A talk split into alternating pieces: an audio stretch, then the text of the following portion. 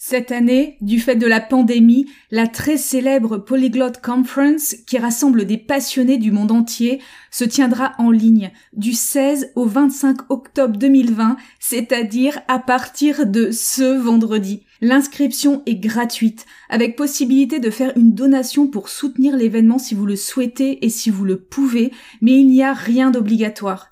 Je vous mets le lien vers le site de l'événement dans la description de ce podcast. Au programme, dix jours de conférences données par certains des plus grands experts et polyglottes au monde, l'opportunité de découvrir de nouvelles stratégies, de nouvelles méthodes et de nouveaux outils d'apprentissage des langues, mais aussi d'échanger avec des natifs du monde entier. Du fait des circonstances exceptionnelles auxquelles nous faisons face aujourd'hui, l'ensemble des conférences ont été préenregistrées et seront rendues disponibles dès ce vendredi dans leur intégralité et pendant toute la durée du sommet. Cela signifie que vous pourrez vous connecter quand vous le souhaitez, comme sur Netflix, sans avoir besoin de vous astreindre à une heure fixe, comme c'est souvent le cas dans ce genre d'événements en ligne. Vous pourrez visionner les interventions qui vous intéressent le plus à votre rythme, et comme les conférenciers auront déjà livré le contenu qu'ils souhaitaient partager, ils seront plus disponibles pour interagir et répondre aux questions. Dans toute crise, il y a une opportunité, et le report en ligne de cet événement nous donne une occasion exceptionnelle d'y participer. La Polyglot Conference est en effet traditionnellement un événement qui se déroule en présentiel, dans un pays différent chaque année. Il y a énormément de raisons de plonger et de participer à ce genre de rassemblement de polyglottes, même si vous considérez ne pas en être un. Mon objectif avec cet épisode, c'est que vous ne perdiez pas autant de temps que moi à lutter contre des peurs et des croyances idiotes qui ne font que nous freiner et nous font rater des occasions extraordinaires dans la vie. Si vous avez un véritable amour pour les langues, et si ce n'est pas déjà fait, j'espère que vous vous précipiterez pour vous inscrire à la fin de cet épisode. À tout de suite.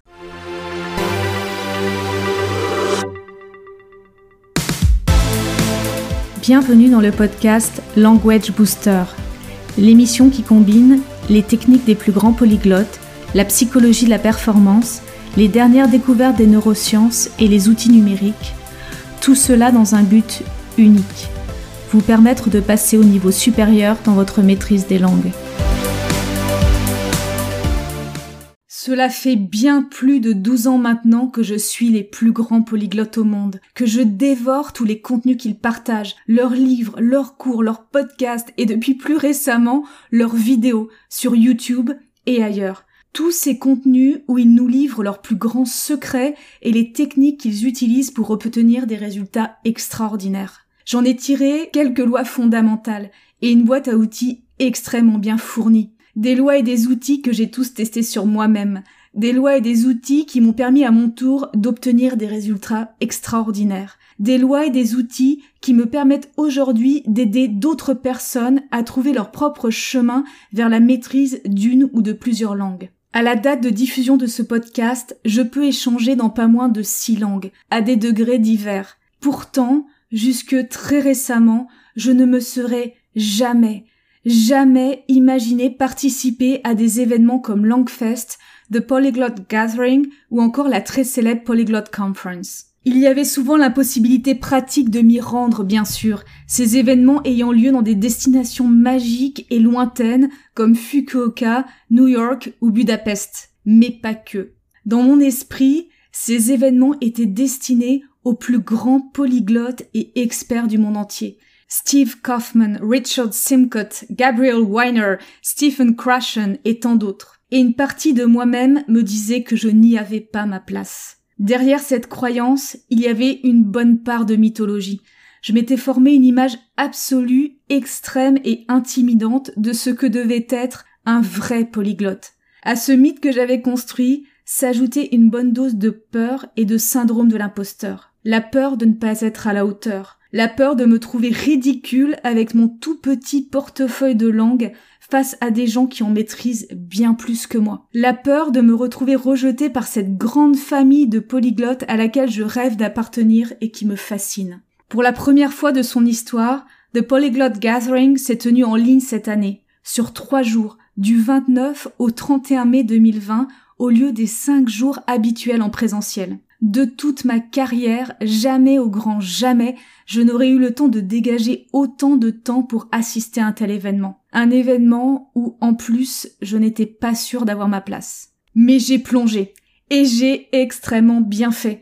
L'expérience a été passionnante et j'enregistre ce podcast pour que vous ne perdiez pas autant de temps que moi à lutter contre des croyances limitantes idiotes qui nous freinent et nous font rater des occasions extraordinaires. C'est parti pour les six raisons de participer à un événement de polyglotte, même si vous considérez ne pas en être un ou une. La première raison, c'est que les événements de polyglotte sont ouverts à tous, quelles que soient vos capacités linguistiques. Ils sont ouverts en fait à tous ceux qui aiment les langues. J'ai adoré à ce titre la page de présentation du Polyglot Gathering. Il suffit de savoir parler sa langue maternelle et d'avoir un véritable amour pour les langues, quel que soit son niveau. Même état d'esprit d'ouverture à la Polyglot Conference. Petit extrait de la page de présentation. How many languages do I have to be able to speak to participate in a polyglot conference? There is no minimum requirement and certainly no entrance test. The polyglot conference is not about numbers, but about passion. It is open to everyone who loves language. Vous noterez qu'ils n'ont même pas mis It is open to everyone who loves languages au pluriel, mais just language. The idea behind the conference was to create a space to come together and share in that. Every year, we welcome hobbyists, professionals, academics, entrepreneurs, publishers, everybody and anybody to the conference. Il s'agit donc avant tout d'avoir un véritable intérêt et un véritable amour pour les langues. Absolument pas d'être un expert et encore moins un polyglotte qui parle une dizaine de langues. Alors on s'entend, on parle bien d'assister à ces événements bien sûr, hein, et pas d'être un speaker. Si vous souhaitez intervenir en tant que conférencier dans ces événements, il faudra bien sûr arriver avec un peu plus de matière que votre simple amour pour les langues afin de pouvoir proposer un speech qui apporte de la valeur à la communauté. Mais vous avez déjà tout ce qu'il vous faut aujourd'hui pour participer. La deuxième raison, c'est qu'il n'y a de toute façon pas de nombre de langues officielles à partir duquel on est considéré comme un polyglotte. La réalité de ce qu'est vraiment un polyglotte est complètement floue, et c'est pour ça qu'on s'en fait souvent tout un mythe. Dans mon esprit à moi, dans le mythe que je m'en suis construit, le polyglotte est une personne qui maîtrise parfaitement cinq ou six langues, et en parle une multitude d'autres à des degrés variés, et toujours avec une virtuosité impeccable. Mais la personne que je viens de décrire dépasse en fait largement le minimum requis pour être qualifié de polyglotte.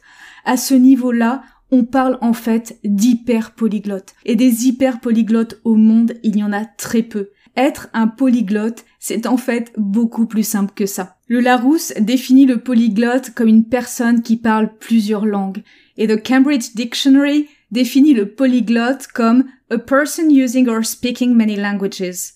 Pour se décomplexer, il suffit alors de se rappeler que plusieurs langues, plusieurs, ça commence à deux, et qu'il n'y a aucune mention faite du niveau de maîtrise atteint dans ces deux définitions. Steve Kaufman, un des plus grands polyglottes existants à ce jour, aime d'ailleurs à répéter à quel point il n'aime pas le terme polyglotte, qui n'est pas un mot anglais, mais un terme importé du français. Le mot le plus approprié en anglais est linguist. Le Cambridge Dictionary définit le linguist comme a person who studies languages and or is good at languages. C'est une définition très large, très cool et très sympathique, beaucoup plus décomplexante que notre très exigeant linguiste français tel que défini par le Larousse, linguiste égale spécialiste de linguistique. C'est tout de suite beaucoup plus intimidant comme définition et beaucoup moins fun. Quand je regarde ces définitions, j'ai tout de suite beaucoup moins de mal à m'identifier à une polyglotte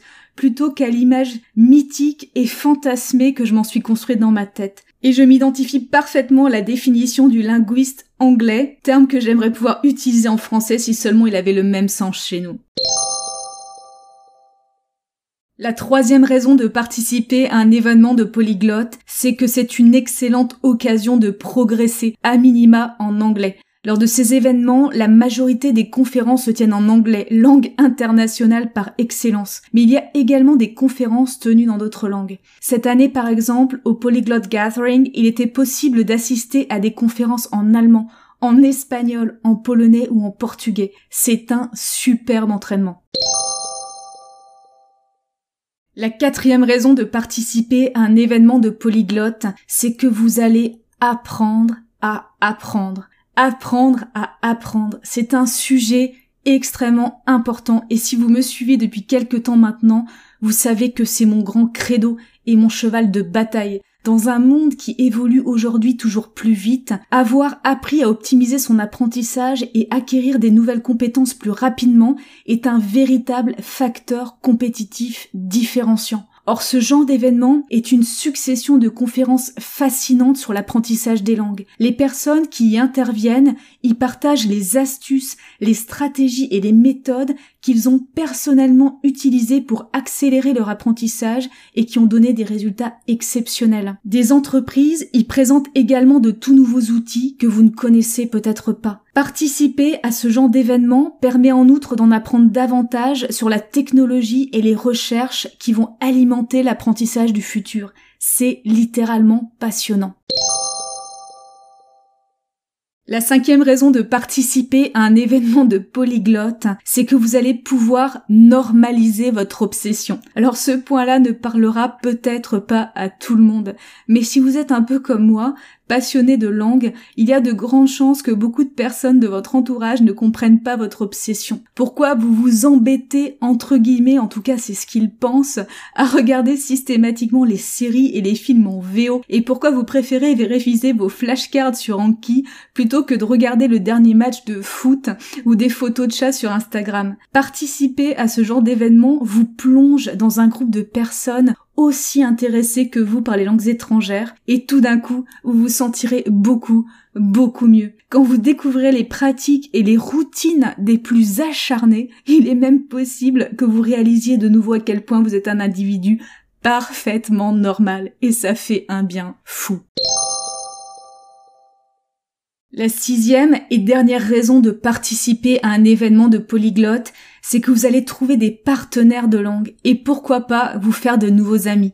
C'est la dimension que j'ai sans doute le moins explorée pendant le Polyglot Gathering, parce que je suis arrivée en retard le deuxième jour sur les trois jours de l'événement et que j'ai assisté à la majeure partie des conférences en replay. C'était d'ailleurs tellement riche que je n'ai même pas réussi à tout visionner. Il a fallu que je sélectionne largement ce que j'ai regardé. Tout dans ce genre d'événement est fait pour favoriser l'échange. L'ambiance est excellente et tout ce petit monde de passionnés est ravi de se retrouver pour échanger. Vous allez pouvoir trouver sans souci des personnes avec lesquelles échanger dans une grande variété de langues étrangères. Et qui sait, vous ferez peut-être des amis pour longtemps. Voilà pour les six raisons de participer à un événement de polyglotte que je voulais partager avec vous aujourd'hui. Ne faites pas l'erreur que j'ai faite pendant si longtemps et profitez de cette année 2020 un peu folle où tous les plus grands événements du monde ont trouvé refuge en ligne pour participer à ce genre d'événement. Peu importe le nombre de langues que vous parlez ou le niveau que vous avez, si vous aimez les langues, plongez tête la première dès que vous en avez l'occasion. Allez vous inscrire, le lien est dans la description de ce podcast. Ça commence ce vendredi. Go, go, go et si vous écoutez cet épisode trop tard par rapport à l'événement qui se déroule du 16 au 25 octobre 2020, pas de panique. Les plus grandes conférences de polyglottes sont annuelles et intègrent de plus en plus un volet sur Internet. Les plus connus sont The Polyglot Conference et The Polyglot Gathering. Vous trouverez les liens pour trouver leur site dans la description de ce podcast et vous pourrez aller voir quand la conférence aura lieu l'année où vous m'écoutez, en 2021, en 2022 ou encore bien plus tard. Si vous participez à la Polyglot Conference à partir de ce vendredi, nous aurons peut-être le plaisir de nous croiser en ligne. Et sinon, dans tous les cas, je vous dis à tout de suite dans le prochain épisode.